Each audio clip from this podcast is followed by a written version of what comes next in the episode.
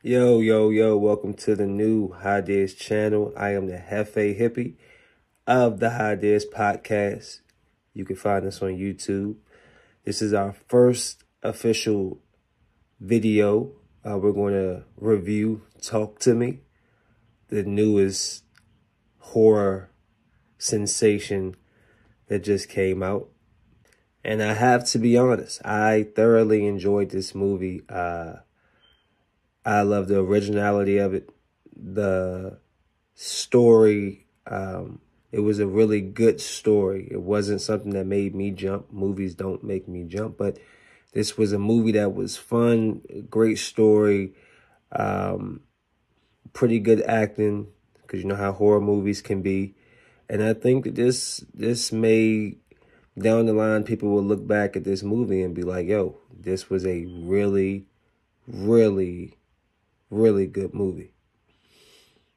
So to just jump into it, a young man, Cole, stumbles through a crowded house party as he attempts to locate his brother Duckett, who is injured. While Cole is escorting him out, Duckett stabs Cole before fatally stabbing himself. 17-year-old Mia is struggling with the second anniversary of her mother Rhea's suicide and her emotionally distant relationship with her father Max. She finds solace in her best friend Jade's family, consisting of Jade's mother and little brother Riley. Mia, Jade, and Riley sneak out to our party hosted by Haley and Josh. The main attraction is a mysterious severed embalmed hand, which they use to conjure spirits by lighting a candle and saying, Talk to me, which allows them to meet the spirit. Next, they say, I let you in for full possession. The candle is blown out after 90 seconds to close the door. Otherwise, the spirits will stay. Mia goes first and is possessed by a spirit that threatens Riley. Spirit resists the group when they try to blow out the candle. They succeed, though not until after the 90 second deadline. The group plays again at Jade's house the next night, where young Riley volunteers. He is possessed by Rhea's spirit, who speaks to Mia. Mia stops the group from blowing out the candle when the time limit is exceeded. Riley's body is overtaken by the spirits, and he brutally smashes his face and nearly takes out his own eye. He is hospitalized while the rest of the group is traumatized. Mia, now haunted by visions of a ghostly Rhea, is turned away by Jade and her mother Sue, who blame her for Riley's injuries. She seeks comfort in Jade's boyfriend Daniel, whom she used to date and still has feelings for, but assaults him after being possessed in her sleep. She uses the embalmed hand to contact Rhea, who tells her that her death was accidental and Mia needs to help Riley. Riley is still possessed, attacking Jade at the hospital and violently self-harming. The friends track down Cole, who reveals that the spirits will weaken the longer they stay in Riley's body, so they need to wait it out. Though Jay fears the spirits will kill Riley before that, Mia deduces that they need to complete the ritual by blowing out the candle, which they failed to do the first time. They contact the spirit of a little girl who shows Mia a vision of Riley being tortured by the spirits. Max reads Rhea's suicide note to Mia and apologizes for having hidden it from her. Rhea's ghost tells Mia that Max is lying before she's attacked by an evil spirit in the form of her father. Mia inadvertently stabs her real father in the neck with scissors. After being told by Rhea that Riley needs to die in order to be set free, Mia tricks Jade and Sue into leaving and enter Riley's hospital room, where he takes the appearance of a rotting spirit.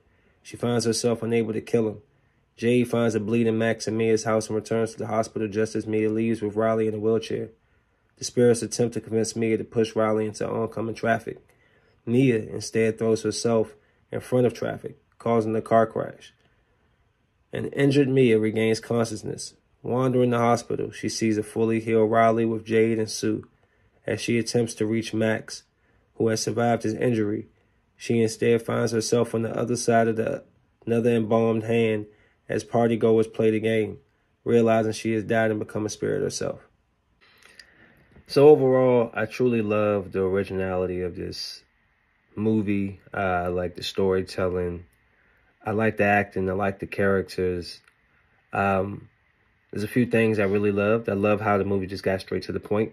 Like we follow Duckett and Cole, and within like a minute, getting something happening there. I love when uh, Mia was possessed, how the demon was just like just talking trash to them, and they just thought it was a joke you know, and then this real creepy scene where just kept repeating this repeating this saying over and over in this dark voice with the eyes black and just looking at him with his neck. That that part was really cool too. It, they have 90 seconds to get the hand off. I let you in. But they took at least 93 to get it off of the girl's hand. Because at this point, like doors were shutting and things was happening. Uh, I don't know why they allowed the little boy to even try this uh, conjuring thing. Should have never allowed him to try it. Um, technically, it was Mia's fault why the stuff happened because they said let's do it for six. The sister didn't want them to do it, but when she walked out the room, they she Mia uh, wanted him to do it for sixty seconds, and once sixty seconds passed, she basically told him not to blow out the candle because she was talking to her mother through the boy. So, uh, because of that, not blowing out the candle, and then this exceeded the length of time she's supposed to have the the hand on you know in her hand is why the, the demons possessed his body. Uh, it was a really cool part where where she was conjured up. They was trying to like hold up. I don't want to skip too far.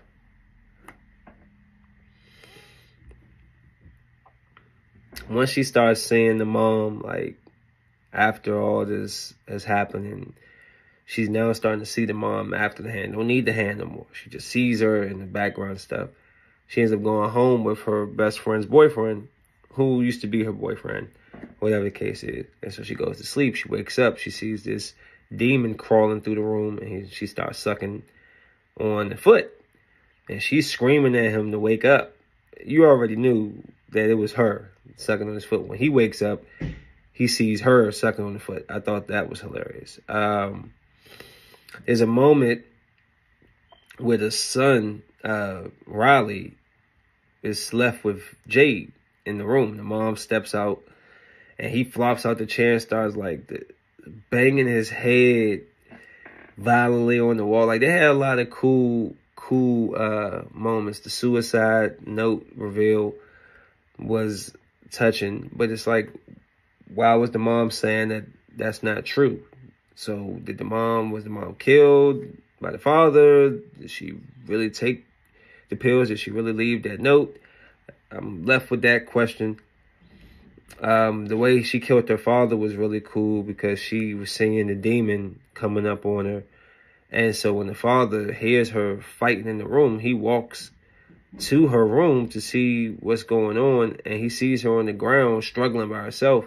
And literally, as he gets down in front of her to kind of see what's like to, to see what's up, she grabs a knife and stabs him and actually stabs him. I thought that the the timing of it, how they did it, was perfect.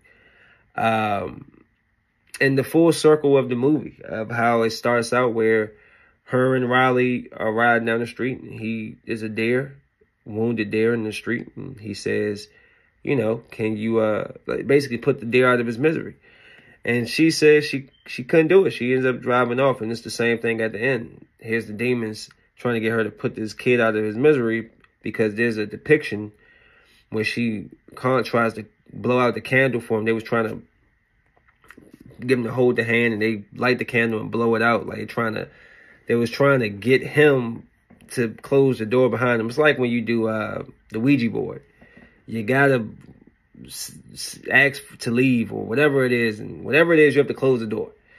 So she was trying to do that, and when she eventually came up with an idea to to try to find Riley's spirit or so, so uh, some kid pops up and the kid lets her enter her, and she sees Riley being tortured by all these demons grabbing all on him.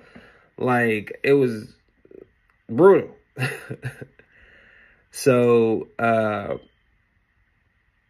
it's just really good depictions and stuff. But it came down to like at the end, she couldn't she couldn't she couldn't like put him out of his misery. So she killed herself.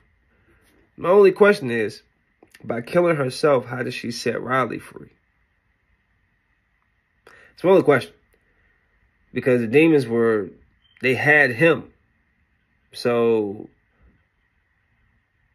and they had him, the reason like, they had him in like stasis, so he couldn't. They wasn't going to let him die. They just was going to keep torturing his soul. So if she dies, I don't understand how that heals him. But outside of that, and the whole did the father do it or did not, like what actually happened to the mom, I thought the movie was great. You definitely should go watch it. It's very fun. I loved it. You will enjoy it. Uh, hit the like and subscribe if you enjoy our videos. We have more coming. We're trying to grow our channel. So uh, we'll see you soon. THC, the High Ideas channel. Hefe Hippie on the High Ideas podcast on YouTube. Be safe.